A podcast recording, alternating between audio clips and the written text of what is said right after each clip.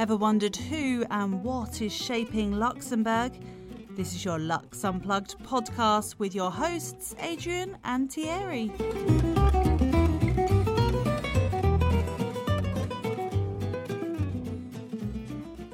Hi, I'm Adrien.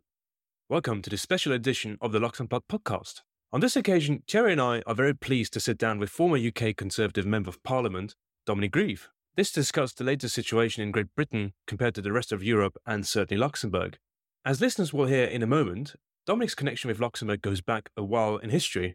Dominic has held influential positions in the past in the context of UK politics. Most notably, he was Attorney General, the chief legal advisor to the UK government under Prime Minister David Cameron from 2010 until 2014. Most notably, he was a very prominent Remainer at the time when Britain questioned its place in the EU, which ultimately led to the now infamous Brexit referendum in 2016. A very vocal critic of Boris Johnson, Dominic was eventually suspended as a Conservative MP in 2019 as a result of rebelling against Johnson's approach to prepare the UK's departure from the European Union. As Thierry and I both live in London and have been there for quite some time now, lots of people ask us what the UK has been like since leaving the European Union. Indeed, it's very difficult for anyone, but especially for Luxembourgers, to comprehend the idea of leaving one of the most successful international organizations in the world. So, to add more meat to the bones, as we say, we invited Dominic to put things into perspective and have an unusually candid and transparent discussion on how the United Kingdom ended up where it is today. Indeed, such insights into the heart of the UK political apparatus are very rare and refreshing at the same time. Our listeners will note that this episode is much longer than the usual 30 minute duration, as we decided to publish this mostly unedited and uncut version of this extremely insightful discussion. You'll also note that this piece was recorded just a few hours after Boris Johnson's resignation as a Member of Parliament, which sent shockwaves across the UK and beyond. But now, without further ado, please enjoy this timely conversation with Dominic Grieve, former Conservative Member of Parliament here in the UK. Dominic, welcome to the show. Thank you. So we've got a tradition on this uh, show. So uh, we always give our guests the opportunity to introduce themselves. But in your case, I mean, as we cover off uh, Luxembourg, and now we're based in UK, recording live in a studio. Uh, well, not live, but we're recording in person in a studio. Could you, for the benefit of our audience, provide a bit of background and, and tell us who you are? I'm Dominic Grieve. Uh, I'm a British politician although not currently involved in parliamentary politics. I was in the House of Commons from 1997 to 2019. A Conservative MP. Uh, I served as a frontbench spokesman when we were in opposition. Uh, I was Shadow Home Secretary and Shadow Justice Secretary um, between 2008 and 2010. And David Cameron, when he became uh, Prime Minister in 2010 and formed an administration, I became the Attorney General which is slightly untranslatable in continental terms, but the attorney is the principal legal advisor to the government. And he also has the oversight of the prosecutorial system in England and Wales. And he has a number of discrete functions uh, relating to maintaining the rule of law and upholding the authority of the court system. And so I did that job for four years, from 2010 to 2014. Uh, I then parted company with David Cameron over the European Convention on Human Rights and some disagreements on policy on that. Uh, I then became the chair of the Intelligence and Security Committee of Parliament, which is the organisation which has the oversight of our intelligence agencies and their operations. And I continued doing that until 2019. But the big change was that in 2016 we had the referendum on our membership of the European Union that led to a prolonged political crisis and put me at increasing variance with uh, my conservative colleagues. And as a consequence of that, it got to the point where in 2019, when Mr. Johnson became Prime Minister, shortly after he became Prime Minister, he expelled 21 MPs from the party, of whom I was one. And I could see that the writing was on the wall. And when the election took place in 2019, I couldn't stand as a Conservative MP. Uh, and so I stood as an independent. I didn't think I would have much chance of winning, but it was quite an interesting thing to do. And I lost the seat I had been representing. And I then went back to my original career, which is a barrister. I'm a lawyer. I practiced at the bar for 17 years before I went into politics. And that's what I'm doing now. I also have a number of trusteeships Uh, I'm a member of the Council of the Luxembourg Society, uh, amongst other things. And I do quite a lot of uh, broadcasting, some journalism, some peripheral politics, uh, mainly relating to European matters. I'm a member of the Institut Jean Monnet in Paris. So there are a series of things which keep me very busy, and I have a bit more time than I did in the past to go and do other things. I walked to Compostela uh, last year, so I walked 1,800 kilometers, I think, in all, um, which was very good for me. And I uh, I also go up to Scotland to do some mountain climbing, and I have a house in France where I go in the summer.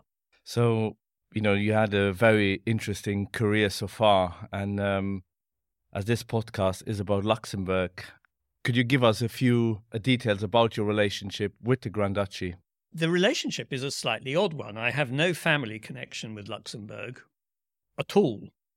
What happened was that my father, uh, who had joined the army during the Second World War. He was totally British.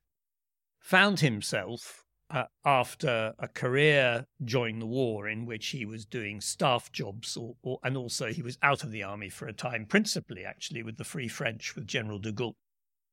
In 1944, he found himself uh, working in a unit that had been set up to deal with the administration and the links with the civil authorities in Belgium and Luxembourg after they were liberated. And as a consequence, 24 hours after the American troops entered Luxembourg in September 1944, he found himself in Luxembourg as part of this small team uh, which was there to help facilitate the administration of the Grand Duchy during this transitional period when it was still being fought over, because in fact the northern part was still occupied by the Germans. And then was the Battle of the Bulge in late 1944, early 45. Um, and my father fell in love with Luxembourg. Um, it's a small place, as you know, a place where everybody knows everybody else. He got to know a large number of people. He had a he did a lot of work helping the Grand Ducal family. So, to give an example, the Grand Duchess's sister had been uh, imprisoned. She was the Princess of Bavaria. She'd been imprisoned by Hitler, and she was detained in a in a prison in Weimar. And once that was liberated, he went off to find her and bring her back to Luxembourg. Um, he the mess they were in, because it was a military a mess, was shared with the Prince Jean, as he then was, because he was there from really September, on and off from September 44 onwards, before the Grand Duchesse Charlotte came back. And my father was very happy there, and I think people were probably quite happy with him because he ended up with a large number of Luxembourg decorations. He was only 27 or 28, so he was a young man. And it was clearly a very formative experience in his life. And as a consequence, he kept, uh, for the rest of his days, an immense uh, affection for Luxembourg. And although he didn't necessarily go there very much, he did because he became a very pro European politician. So there were visits to Luxembourg linked to his pro European activities. He was in Parliament in the 60s and 1970s and early 80s.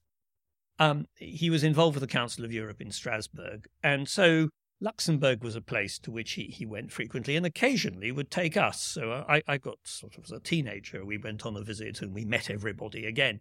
And of course, one of the features was a lot of the young people who were just emerging after the occupation in Luxembourg in 1944 45 went on to become the principal Luxembourg politicians, the prime ministers, the speakers in the 25 or 30 years afterwards. Um, so that's the connection. But it was a it was a real family affection. And when I got married, um, my wife and I we walked out of the the church to the Marche de la Procession dansante of Echternach. So it gives you an idea. So it was to partly to please my father, partly because I thought it was a very nice tune and a very nice way of ending the wedding. Um, and so this has rubbed off a bit on me. I became a member of the Luxembourg Society um, and, and took an interest in Luxembourg. And of course, because of my own political career, I have been from time to time. I went over to argue cases in the European Court of Justice uh, when I was Attorney General. Uh, and I have friends there now, uh, not necessarily all Luxembourgers, but because it's such a European hub, there are a number of people, particularly lawyers, and my wife also has friends who are lawyers who are based in Luxembourg. They're working in the commission or they're doing all the court. They have they have connections there. So we don't go very often, but I always enjoy going. So, what is your one of your best memories uh, by visiting Luxembourg? There are probably two, and one I think the northern end of Luxembourg, up in the Ardennes, is extremely beautiful. Uh, and I'm always very happy when when we go there, and it's a lovely place to walk. It's it's beautiful. Um, Echternach, Vianden, these are very nice places. And then just being in Luxembourg City. Um, I can't remember exactly when it was. It's about before COVID, I'm afraid, but back in about 2018 19, we had a long weekend, a reunion weekend of all these lawyer friends, which took place in Luxembourg, and which was sort of really perambulating from one good restaurant bar to another. And Luxembourg's got plenty of those. I think it's the most attractive, um, uh, most attractive city. I, I, I can't say I'm wild about the Kirchberg as a as, as an area, but the the historic core of the city is, I think, an absolute delight, and it's a very good place to be. And obviously, the north. And someone, the north. Someone who is from the north in Luxembourg, it's a beautiful place. Yes. I hadn't appreciated that I had hit the nail on the head quite so well. well Adrien is not such a fan of the law. It's it's like like Dominic. I, I don't tend to go there very often. Put it that way. Um, but you know that's that's a very uh, it's a very comprehensive introduction, uh, uh, Dominic. Thanks for for the, all all the context. But but again, I, I think um, uh, before we just dive into the core of uh, the, um, the, the discussion, um, so you, you, entered politics uh, in the early '80s, as as, as far as I can see, and um, you um, and as you mentioned earlier, you became an MP, I believe in 1997, wasn't it? And then un- until 2019. Just from your point of view, so you you, trained as a, as a barrister but I'm always interested to understand what were your motivations? Why, why, what did you want to join the UK politics, and what were you hoping to achieve at the time when you made that decision? You've got to go back to the 1970s. And admittedly, I'm sure my, there was a bit of paternal influence on this. My father was involved in politics, but my ambitions as a teenager were not to be a politician. Uh, what I think changed things was that when I was at university in Oxford, this was 1975 to 78, it was a very difficult time for the United Kingdom. The economy was doing badly, there were a large number of strikes, uh, there was a degree of social dislocation, uh, there was a lot of anxiety about the future. And for those of us who were just at the university stage, um, it motivated us. We there were some of us who said we've got to do something about this. Um, this is ridiculous. We shouldn't have the country in its in its state like this. And it was in a way the precursor to Mrs. Thatcher becoming the prime minister in 1979. It was part of that revolution, certainly on the conservative, the centre right which was a very profound one, which took place in that period. So that's what motivated me to get involved in politics. And when I came down from university, I I'd been interested in the conservative club essentially at the university. And then when I came down, uh, I took an interest in London politics and I became a local councillor in 1982. And that really got me going.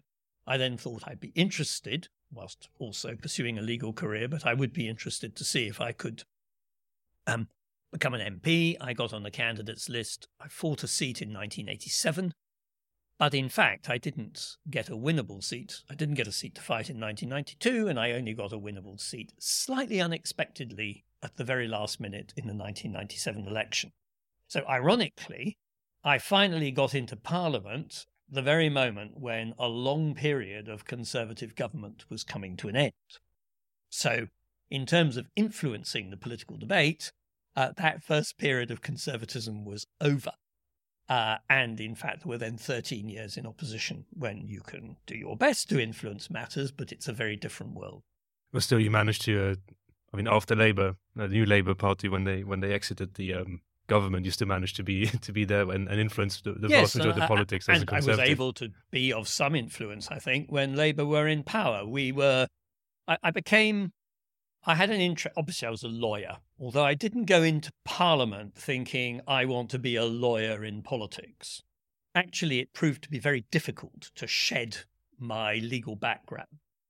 So I started taking an interest in constitutional matters. We had a lot going on. You may recall in the late 90s, we had devolution to Scotland and Wales. Uh, there was talk of constitutional change at other levels in the United Kingdom. I took an interest in home affairs. I'd had a long standing interest in penal policy and criminal justice policy. So those were the things where I tended to focus, and foreign affairs as well. Uh, and I suppose I got niched. And so progressively, I became a junior spokesman in those areas. Uh, I was appointed Shadow Attorney General in 2003. So I was already beginning to provide advice to the Shadow Cabinet. And as I say, I suppose the, the high point was becoming Shadow Home Secretary in 2008. But um, because we had a coalition when uh, the Conservatives came into power with the Liberal Democrats in 2010, there was a bit of a reshuffle. Ken Clarke became Justice Secretary, which I might otherwise have expected to do, and I became Attorney General, which is a very distinctive role in government because it is probably the least party political ministerial role. Because the attorney has to provide impartial advice. He may be a supporter of the government, he's got to be. But he is there to deliver impartial advice, including advice that his ministerial colleagues may not wish to get. So it slightly detaches you from the day to day political discourse. And it may actually have been the undoing of my political career because progressively I found myself probably becoming more and more detached as I watched some of the things that started to happen uh, in the period from 2010 to 2014, and which were in a way the precursor of the Brexit debate and the referendum in 2016. Well, if we um, jumping ahead a little bit to uh, the current state, then, and with someone who has links with Luxembourg, as you as you mentioned, and what do your friends and colleagues um, in in Europe or in Luxembourg tell you on how they see the current state? I think universally they are both confused, bemused, and sad. I think the best way to describe it. Uh, obviously, there is not a single one of them who thinks that the UK took the right decision in leaving the EU. Uh, our departure is missed. That may come as a surprise sometimes because it could be argued that the UK was an irritating presence. But actually, I think it was quite a useful presence, even if it was sometimes irritating.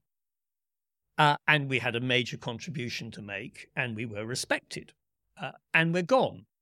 So the absence is noted, uh, particularly, I don't know, I think smaller countries within the European Union note it because, on the whole, if their opinion as to way something should develop, um, they look for a bigger partner who may share that opinion. And from time to time, the UK would fall squarely as one of the major influencers, and we're not there anymore. So, really, you're looking to France or Spain uh, or Germany uh, or Italy, and probably really mainly France and Germany. So we're missing. And at the same time, they look at a country that they seem to have a great deal of affection for.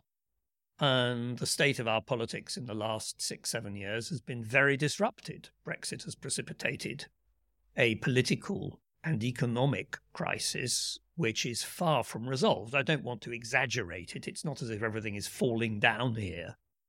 But you only have to look at the number of prime ministers we've had, uh, at the strange swings in public opinion, and at the general tone of debate and discourse to see that we are still in the middle of an intense debate about the United Kingdom's place in the world and how we best operate as a country, and it's completely unresolved. And so, to that extent, those people who promoted Brexit, saying it would introduce this wonderful clarity of purpose to the United Kingdom, free of the shackles of the European Union, well, that's been proved to be complete nonsense. Um, quite interesting what you um, just mentioned that smaller countries looked for you know, a partner and in, in certain debates, um, and the UK or, or, Great Britain was always kind of a partner they could go to would you say that uh, the UK has been, during the time in the EU, more of a pragmatic partner compared to France? Because they were very often in in controversy um, with each other. I would say less do- less dogmatic. Yeah, Someone, exactly. Uh, yes, I agree entirely with that. The, the UK's approach to the EU has always been pragmatic, whereas the French approach has always been much more ideological. They've had an idea of what they want to turn the EU into, and they've tried to promote it. And at times, it has made, gone up some blind alleys. Uh, there's no doubt that there was a period in the 90s, late 80s and early 90s, partly as a result of the prospects of the expansion of the EU into Eastern European countries that had been under communism, when I think some very rigid models started to be promoted. And in a way, it culminated with the attempt at having a European constitution, which failed. Um, and I think that some of the people, the bureaucrats and the Eurocrats, I don't mean that pejoratively in Brussels and indeed in Luxembourg, were running ahead of public opinion by a very significant margin. And the UK never shared this. So, uh, in those circumstances, uh, the UK's approach, I think, was pragmatic. And oddly enough, we left the EU in 2016 at a time when, in many ways, some of these arguments you could say the UK had won.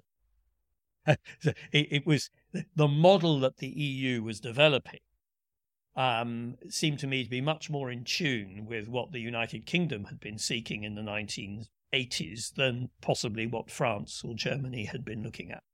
But I think it's it's also important to remember that you cooperate on different things. So my impression always with Luxembourg was that there was a very strong sense of unity of purpose with the United Kingdom on issues of foreign affairs, for example. I know that's peripheral to the EU, but nevertheless it's important. Human rights, uh, the rule of law. Luxembourg is an immensely successful, tiny democratic state. I mean, that is, but that is really what it exemplifies, quite apart from per capita GDP being one of the highest, if not the highest, I can never remember in the world. It is it's a really successful place. Those were the areas where you saw cooperation. Issues like European integration, probably the UK and Luxembourg didn't see eye to eye in quite the same way, but that's all part of the the way in which the EU worked. You know, on, on a subject like that, the UK saw probably much more closely with Ireland um, in terms of of closer regulation or fiscal policy. So the, these are these are variations, but it was a dynamic relationship, and I think there's no doubt that um, the UK has always valued the relationship with Luxembourg, and I think the Lux- successive Luxembourg governments have always valued the relationship with the United Kingdom. There's one thing that you were saying earlier, um, again, possibly you know, as a Luxembourger and chair as well. We were born in a in a world or in a country that's massively benefited from the European integration, and and I think a lot of Luxembourgers do recognise that today. That without without the contribution of the uh, European Union, the country would be in a completely different place. I haven't got the feeling that in the UK people would have appreciated that in the same way because probably the way politicians or anyone trying to, to, to convey the benefits of being part of the union uh, would have been made correctly. So my, my question to you is, to what degree do you think that uh, the fact that the UK is no longer in the EU is, is, is, is due to a lack of communication to uh, citizens? It is due to a lack of communication to citizens. I think you're you're right about that. The problem has always been that um, the UK elites, by which I mean the political elites, have always been conscious of the benefits of EU membership for the most part, but have always been reluctant to spell them out. So there's also been an opposite tendency in Britain, fueled in part by sections of the print media, but also, I think, a residual sense of British exceptionalism, which has said, well, why are we involved with this uh, large international organization which has quite a big impact on our lives? Uh, and has complained about it. And I realized when we came to the 2016 referendum campaign there was David Cameron, who came before the Conservative Parliamentary Party when he announced the referendum. And I, he made a speech and he said, Look, we've got to be realistic about this. Membership of the EU is overwhelmingly in our national interest. But here was a politician saying that after having spent the previous eight years of his career essentially going along with a sort of default position that the EU was really a bit of a ball. And so his ability to persuade people that it was important to vote to remain in the EU rather than to vote leave was seriously undermined. And equally, you could see with Boris Johnson, a man who I think fundamentally was perfectly pro European, but was completely narcissistic and selfish in his own outlook, that he saw the opportunity of raising his political profile and popularity by backing the cause of leaving, even though I happen to think he didn't really believe in it himself and actually was very surprised, if not horrified, when he achieved his aim. And, and that, I think, absolutely encapsulates the problem about the way this issue has been debated in Britain. And I have to plead guilty to it because I was a Conservative MP from 1997 to 2016. Yes, I had a Conservative association where the sorts of sentiments expressed by Boris Johnson during the referendum campaign were often prevalent. And the temptation was always to say, smile sweetly and say, yes, it is very difficult, isn't it? But not to actually challenge it, to say, I'm sorry, but you're just wrong about this. I did occasionally do so. I would try to put the other case, but we didn't really put the case sufficiently clearly. And when the opportunity came when we had to do it, it was too late. You mentioned earlier between 2010 and 2014, leading up to um, uh, to the Brexit vote, if you could pick one moment in these four years, what happened that the switch all of a sudden came? You know that David Cameron put the referendum out on the 23rd of June or something, whatever it was.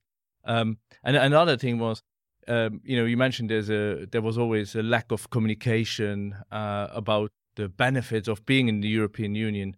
I think from the way I always saw it was good politicians kind of never were interested in going to sit in Brussels or Strasbourg, but we had the likes of Nigel Farage and some other characters uh, there. You're absolutely right about that. And there was a lack of communication, for example, with our MEPs in Brussels. They always used to complain, the Conservative MEPs, well, we're out in Brussels, but we have no contact with you, the members of Parliament. They didn't even have a pass to get into the building, the, the UK Parliament building. That was the extent of the detachment. There are a number of critical decisions which Cameron made, which I think contributed, I'm afraid, to what happened in 16. The first one was that when he was standing for the leadership of the Conservative Party in 2006, he announced, to my astonishment, and interestingly, to the astonishment of David Davis, his rival, who is often seen as much more Eurosceptic and backed leave, that we were leaving the EPP, which I think was a disaster.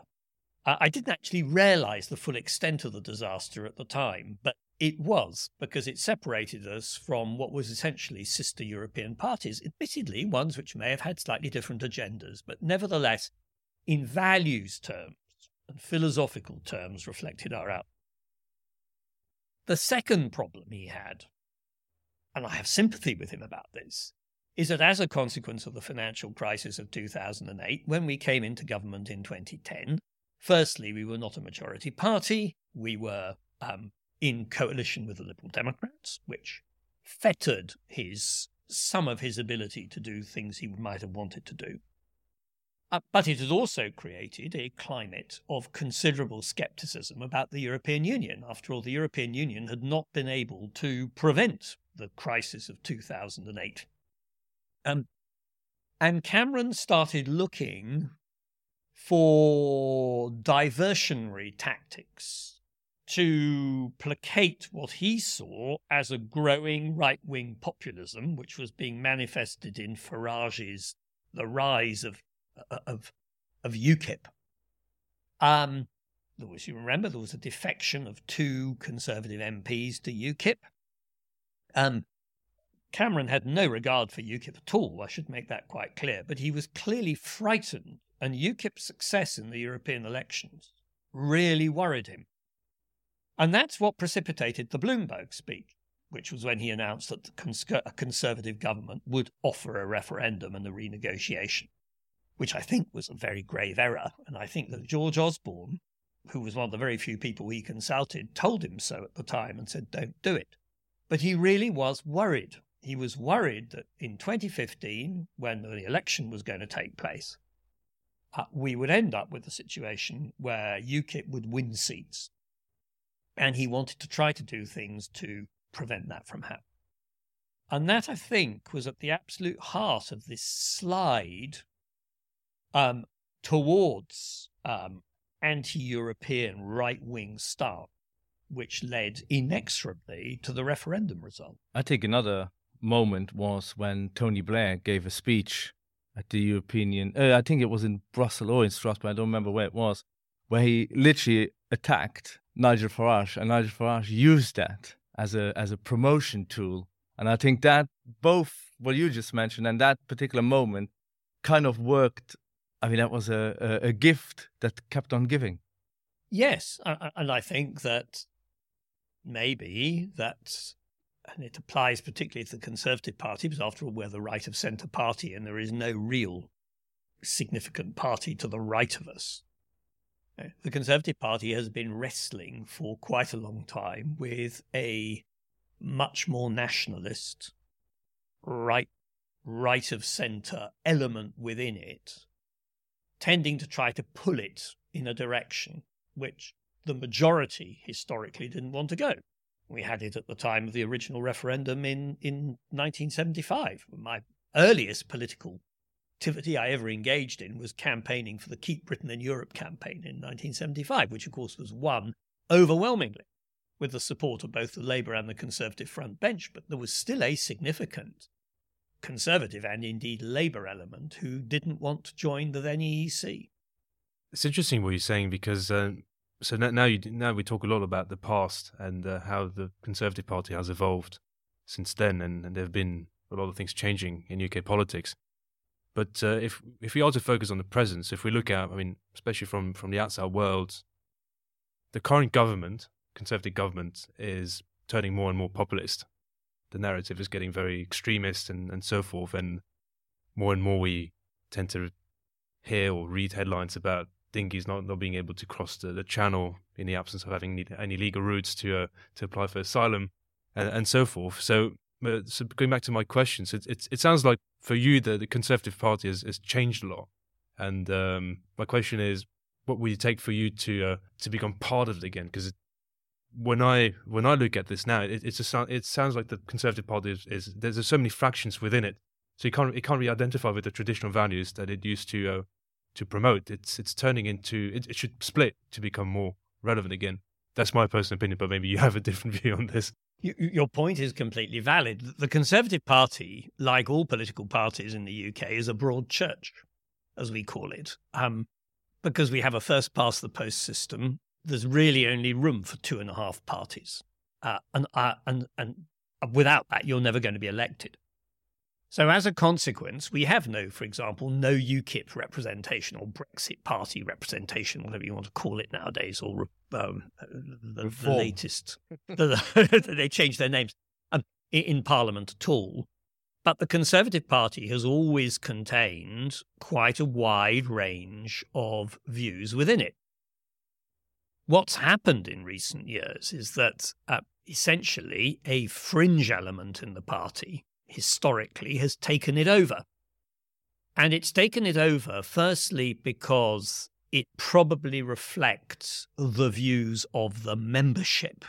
Remember, there are only about 120,000 members of the Conservative Party, so they're not representative of the people who vote Conservative, they're representative of the people who turn up to meetings, and even only some of them do that. Uh, and uh, Sunday morning parties and all the other things that Conservatives do and raise money.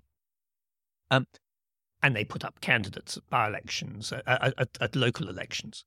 So uh, that element has taken the party over. And backed by the referendum result, it's given them a sort of legitimacy where they've said, we are the authentic voice of conservatism. And a lot of my conservative colleagues, even though they may not share their, those views, have sort of gone along with it and said, well, we're in a party, we have to accept um, that the party has shifted. Now, it's undoubtedly shifted, although I think one's got to bear in mind that um, the high point of that shift, probably represented in governmental terms, was the arrival of Liz Truss in Downing Street, and it lasted 40 days and came to a very bad end.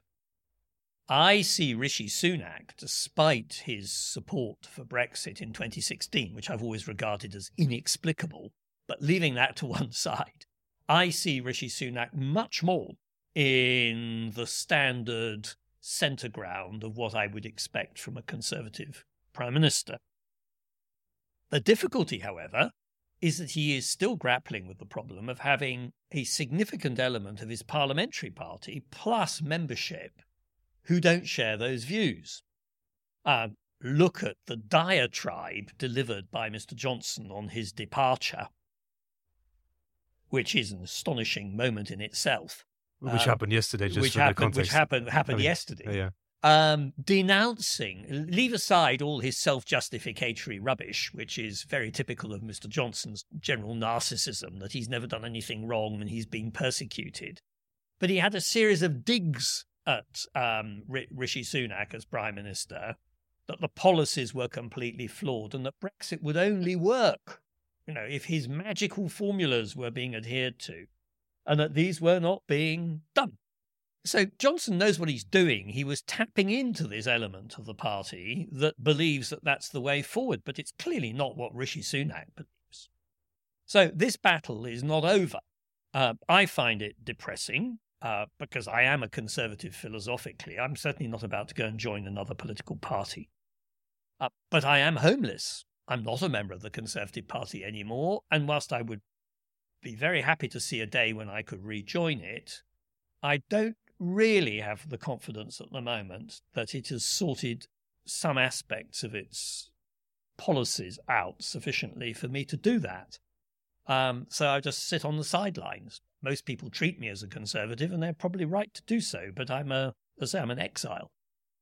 So now we sit here, less than 24 hours, and Boris Johnson sent in his resignation as an MP. Um, and as you mentioned, you know, pulled a few punches in his letter. So, what are what were your first thoughts last night when you when your phone started pinging? My my phone started pinging. I, w- I was asked to do large number of radio programs. I have to say, once I'd read his statement, my my response to one of the people wanting me to do radio was, I said, I he he I said I don't think he needs my assistance to bury himself. Uh, it struck me that it was an extraordinary statement. It was petulant. Uh, it was completely uh, self regarding. Uh, the digs at his colleagues, I don't think, will go down very well with the conservative, his conservative colleagues. And indeed, they've just stayed completely silent. No one said a word in support. Equally, no one has actually said good riddance. Uh, but then, of course, they're all tainted. Those who served under him are all tainted by the by the fact that they accepted this man as their prime minister after he'd been elected by the membership. I would like to think that it's the end of Johnson. Politically. Politically. Yes, I mean, obviously not otherwise. I'm sure he's going to make a great deal of money in journalism. I, am not worried about his financial future. But uh, he, I, I hope politically it is the end. But he clearly doesn't want it to be the end. You could see lurking in the statement the belief that he might triumphantly come back, at, possibly at a, a, a forthcoming by election. But there was also something about it which I thought was very significant was that it also showed how he just doesn't like reality. After all, he's left because the Privileges Committee have investigated his lies and have said, We are satisfied that you willfully lied to Parliament about the Partygate scandal. And he can't accept that. Uh, if he really thought they were wrong, then you would have expected him to uh, let the report come out, to make a defiant speech on the floor of the House of Commons and go on the attack and then wait to see if there was a recall petition in his constituency. And if, as he claims, his association think he's wonderful, they would support him and he would stand at the by election and he would be triumphantly returned. But it's quite clear that he doesn't rationally think that that's the likely outcome. So he's jumped to try to avoid the consequences of his own action. And I think it's when people start to reflect on that, they will realize that in a funny way, it's the actions of a coward. and, and also a bully, somebody who cannot, if he doesn't get his own way, he's not going to be martyred. He's going to try and run away and, and come back by some other means. So, again, from, from someone who's external and, and has been observing what's been happening since Johnson became more involved in, in government and, and then left it, it's, it seems to me that for a number of years now, the, the way UK politics have operated and the kind of culture that Boris Johnson has instilled in the way they operate, it feels toxic. I think the, the, what you've just described sounds very toxic. And, well, we, we can be hopeful that this legacy will not last too long. Who knows? But in your opinion, what would it take for this to disappear and then the, and, and sort of UK institutions to operate again at, at a level where people can trust them again? It's a very interesting question because it actually goes beyond Johnson and beyond the Conservative Party. And I think it also touches on the wider issue which affects all Western democracies. Because the means of communication have become so developed in the last 30 years, podcast, whether it's social media, processes by which people's opinions are shaped and formed. Indeed, the extent to which this can be hijacked by bots, eh, the Russians trying to interfere in an election, for example. And we've got to a point where the communication is much more important than the issue that is being communicated. And this became quite apparent for me under Tony Blair's government.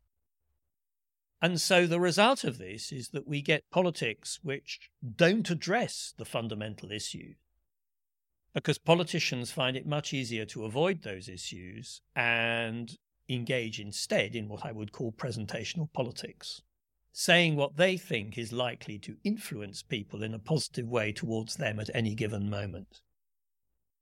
Now, is there going to be a politician around who's going to break this particular mold? In Germany, in fairness, I thought Angela Merkel was a politician who understood this and was prepared to confront difficult issues. You may think she was mistaken about some of them, but she was prepared to do it. But historically, both under Labour with Blair and Gordon Brown, to a lesser extent Cameron, but undoubtedly Johnson, um, this phenomenon has continued. And the toxicity will only be taken out of politics when we get a politician who is courageous enough to start telling some home truths about some of the intractable nature of some of the problems we're facing. So, to take an example, people landing on the beaches in Folkestone in little boats. It's causing a lot of public disquiet because it shows a government unable to control a form of migration albeit it's right to say that 45,000 people a year is a drop in the ocean compared to the million who are coming in by other means. One does wonder why we're getting so excited about this. But it's all about headlines, precisely. It's all about headlines. And then they come up with a series of solutions which any rational analysis will show are not going to work. So they're manipulative solutions because they give you a headline. And there was Priti Patel talking of sending boats out which would sort of wash the boats, sweep them back into French waters. Uh, it, this is all nonsense.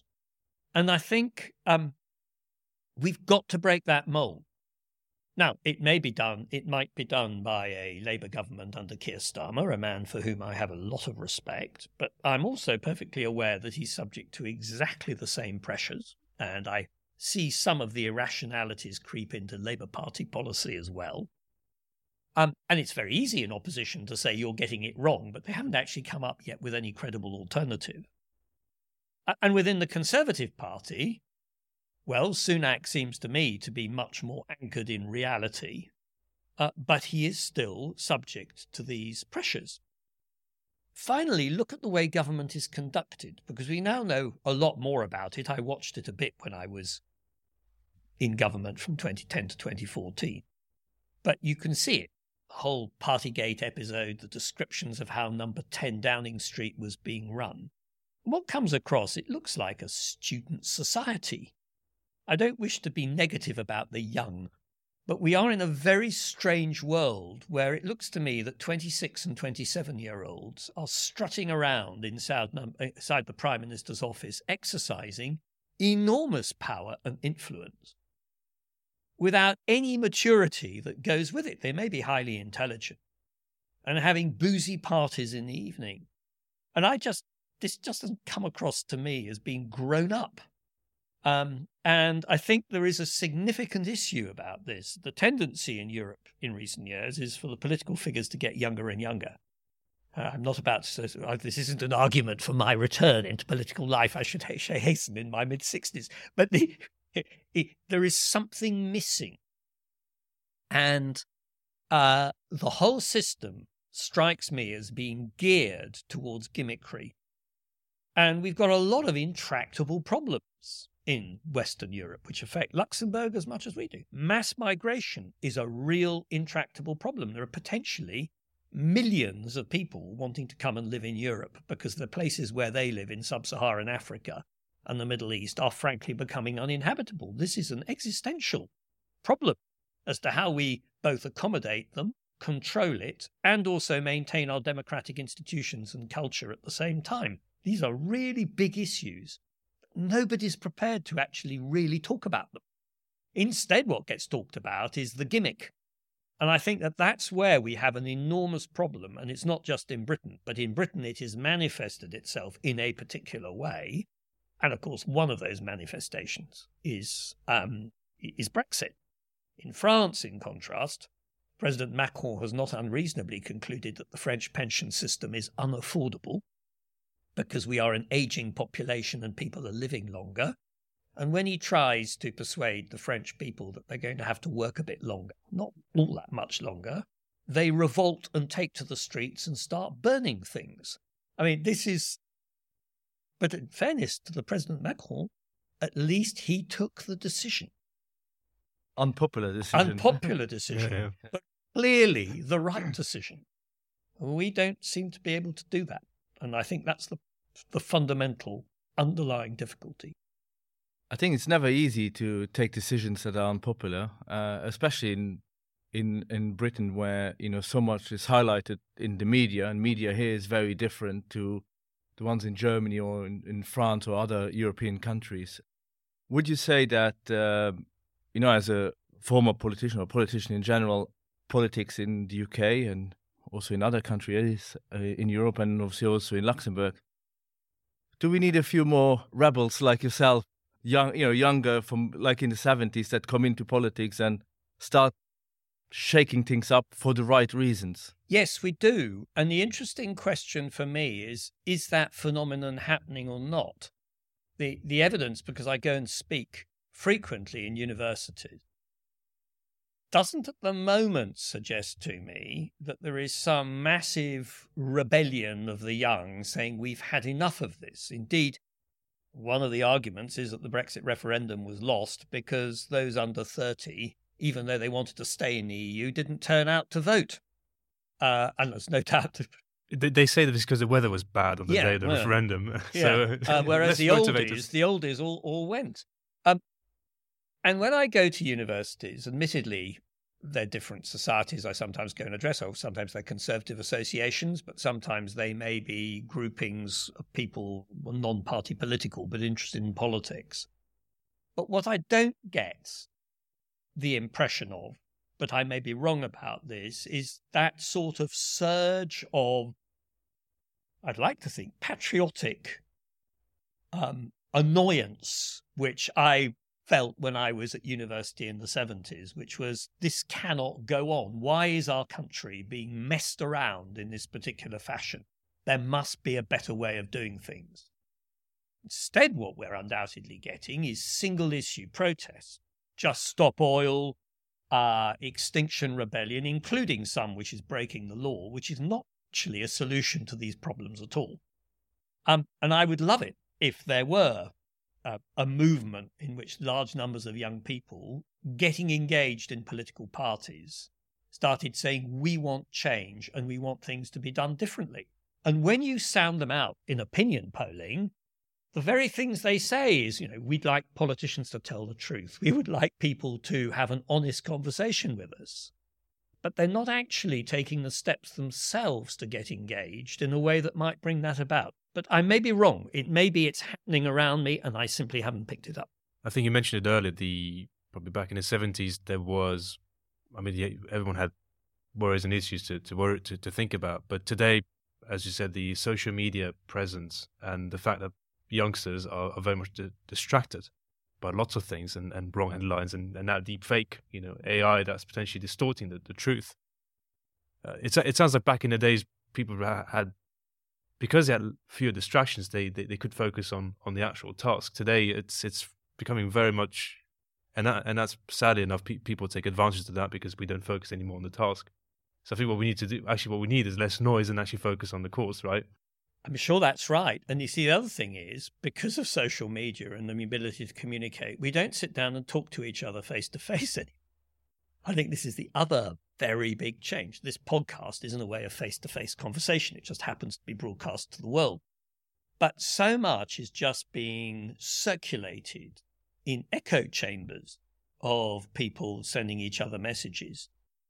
Um, when I was at university, if you wanted to communicate with someone, you had to leave my college at Oxford and you had to walk half a mile and you had to go and knock on their door without any idea as to whether they would be in or not. And you'd leave a note pinned to the door saying, you know, might we meet at 5 p.m. in some cafe? Um, and there weren't all that many cafes to meet in then. But, but that was the life. Nowadays, the communication is immediate. And yet, oddly, I don't think it's actually improved. It's improved some things, clearly, for scientific knowledge, the opportunity for exchanging data. All these things have been massively changed for the better. But in terms of the interaction of human beings with each other, I think it's done us a lot of harm. And I don't think I don't think we've really got to grips with it. So we've analysed all, all, potential causes and the problems that, that we are going through now, and uh, I, th- I think that our listeners will get a, quite a broad picture about now what's the state in the UK and, and how you view the the world in general and, and Europe and Luxembourg more specifically. If um, yeah, t- taking taking sort of a, I wouldn't say a guess, but an educated guess, and looking into the future, if you had ten years' time to put the UK back on track, what would you do? I think you're going to find that the the geographical and economic logic is that the United Kingdom needs to be more closely integrated with its European neighbours. Can talk forever about trade agreements with the United States, you're not going to get them. Boris Johnson mentioned it, you know, something which we'd lost. We was never going to get it. Uh, we can talk about trade deals with Australia and New Zealand. They're wonderful to have. Very good idea, but they add 0.001% to your GDP. The damage we've done to ourselves is that we have interrupted the free flow and exchange of people and goods with our nearest neighbours. And I think that the, the evidence is overwhelming that whether it's a Conservative government or a Labour government, that is the issue that is going to have to be addressed. And that must inevitably mean building new links with the EU. Now, at what point that tips over into rejoining the EU, that I think is a more delicate issue. But I think that the trend is absolutely crystal clear and it will be driven by economic reality.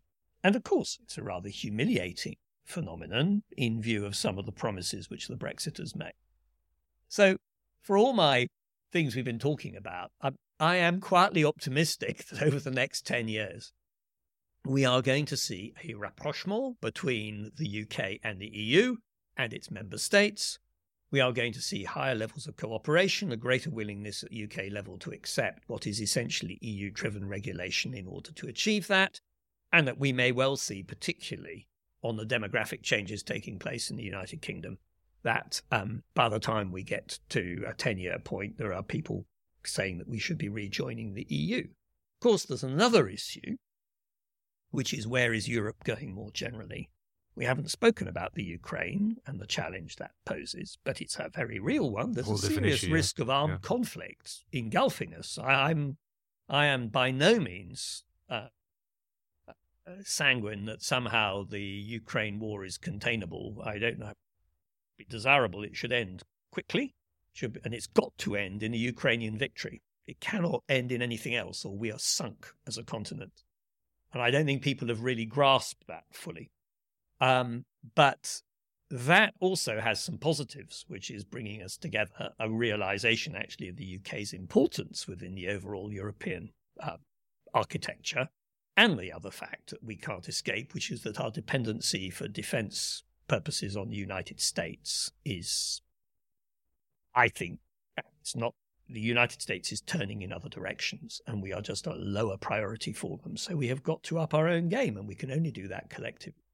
So here are a whole series of phenomena which I think are going to affect European policymaking. And with the other one, which we've touched on, and I don't think I can escape, which is that um, can Europe provide a secure environment for its citizens in the face of the disturbed conditions in all the world in our immediate periphery? And that, I think, is, is some big questions. But the UK will undoubtedly be in that conversation. So, on the whole, I think that the people will, in 10 years' time, be looking back on the period from 2016 to Johnson's departure last year as an aberration. It sounds to me the, the younger people will have their revenge. Um, you know, the ones that, that, that didn't vote at the time of the referendum, and and as you said, by the time demographics will have shifted, the younger people that enjoyed all those benefits, whilst the UK being a member of the EU, once they realise, well, we have actually lost a lot of things. So maybe yeah, on this it's an optimistic note to to stay at. So um, maybe just uh, maybe just a, a final word because I think well, in the interest of time, we've had a very long conversation now on Luxembourg again. So we we all members of the um, Luxembourg Society, and um, yeah, we, we met you through it. So that, that's also the reason why you know we managed to get you on the on the podcast. So if you were to do, if you had a chance to to make some promotion to for people to join it, what would you tell prospective members? I'd say um, Luxembourg's a small country and it's a small society, but actually it does a lot of good. It brings people together. It discusses issues of common interest to the UK and Luxembourg. Um, she has the capacity to expand and do more things if we had more a bigger membership. Uh, it's well supported by the Luxembourg ambassador, very kindly uh, does this, and I think by its um, by its membership. And um, I would say, please get involved. It will be um, it, it's it's a good place to meet.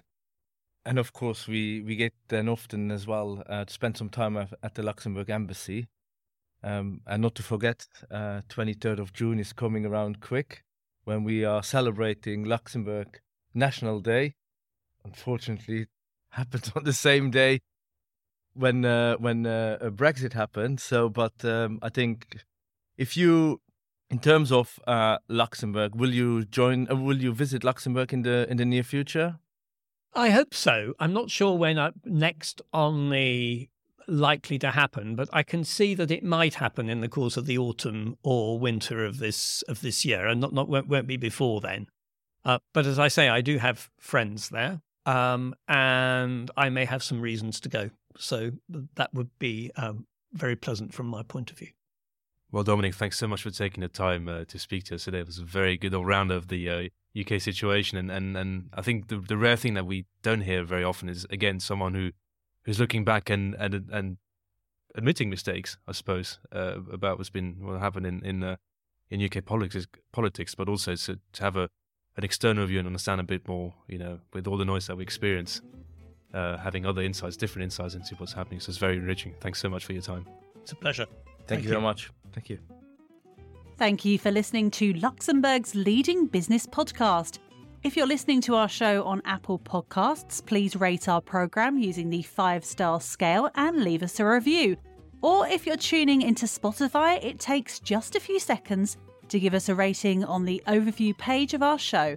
You can also email us with your feedback or suggestions at info at luxunplugged.com.